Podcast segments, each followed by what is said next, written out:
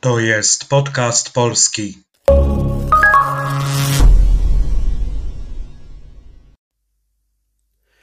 Hello, my name is Przemek and this is Podcast Polski, a podcast for those who learn Polish and want to improve their listening comprehension and enrich their vocabulary. Today, we will listen to a short press headline and then I will give you explanations of the words with additional examples. And here's today's headline.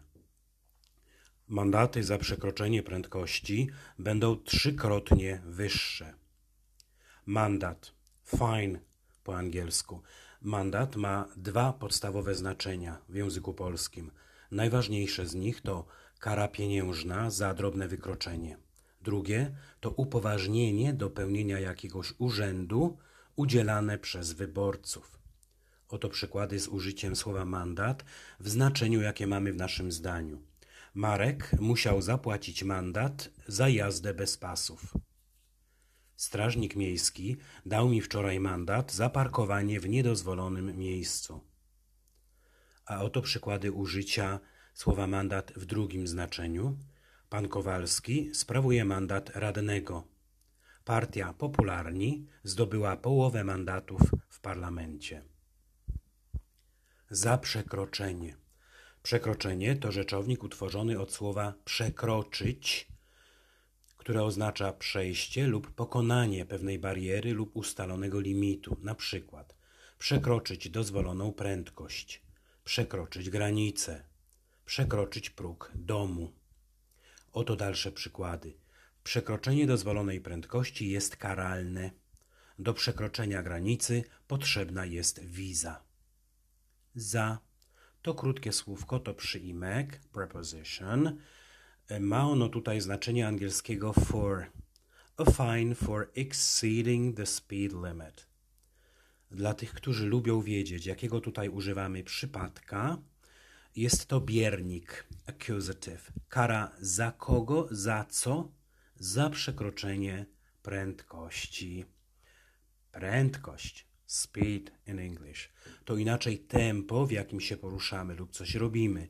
Zwykle używa się go w kontekście dużej prędkości. Na przykład, z jaką prędkością jedzie ten pociąg?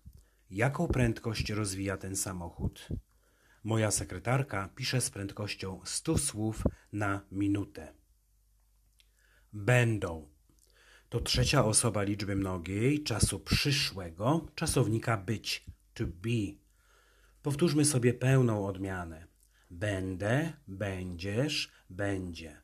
Będziemy, będziecie, będą. Form tych używamy nie tylko dla wyrażenia czasu przyszłego czasownika być, ale także jako operatora do tworzenia czasu przyszłego niedokonanego. Oto przykłady. W nowej pracy Marek będzie zarabiał lepiej niż teraz. Jak będę na emeryturze, będę więcej podróżował. Wyższe to stopień wyższy, comparative, od przymiotnika wysoki, high. Nowy wieżowiec, który właśnie budujemy, będzie wyższy od starego o 50 metrów. Anka jest wyższa od swojego brata. Trzykrotnie. Inaczej trzy razy. Thrice, three times. W naszym tekście oznacza to, że prędkość jazdy wynosiła trzy razy więcej niż prędkość dozwolona. Załóżmy, że prędkość dozwolona to 50 km na godzinę, zatem w tym przypadku daje to nam 50 razy 3, bo 3 razy więcej, a to oznacza 150 km na godzinę. Inne przykłady. Nagrodą dla najlepszego pracownika miesiąca są trzykrotne pobory. Paweł trzykrotnie odwiedzał Nepal. W nowej pracy Marek będzie zarabiał trzykrotnie więcej. Na koniec jeszcze raz posłuchajmy całej informacji, całego zdania. Mandaty za przekroczenie prędkości będą trzykrotnie wyższe. And to wrap up this episode, I would like to remind you that you can find all the episodes accompanied by full transcripts on my blog podcastpolski.blogspot.com. I created also a Facebook page to make it easier for you to follow the podcast, not to miss new episodes.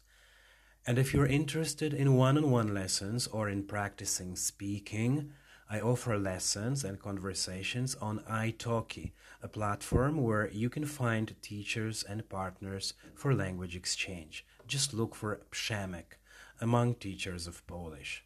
Thank you for listening. Dziękuję za uwagę. Do usłyszenia.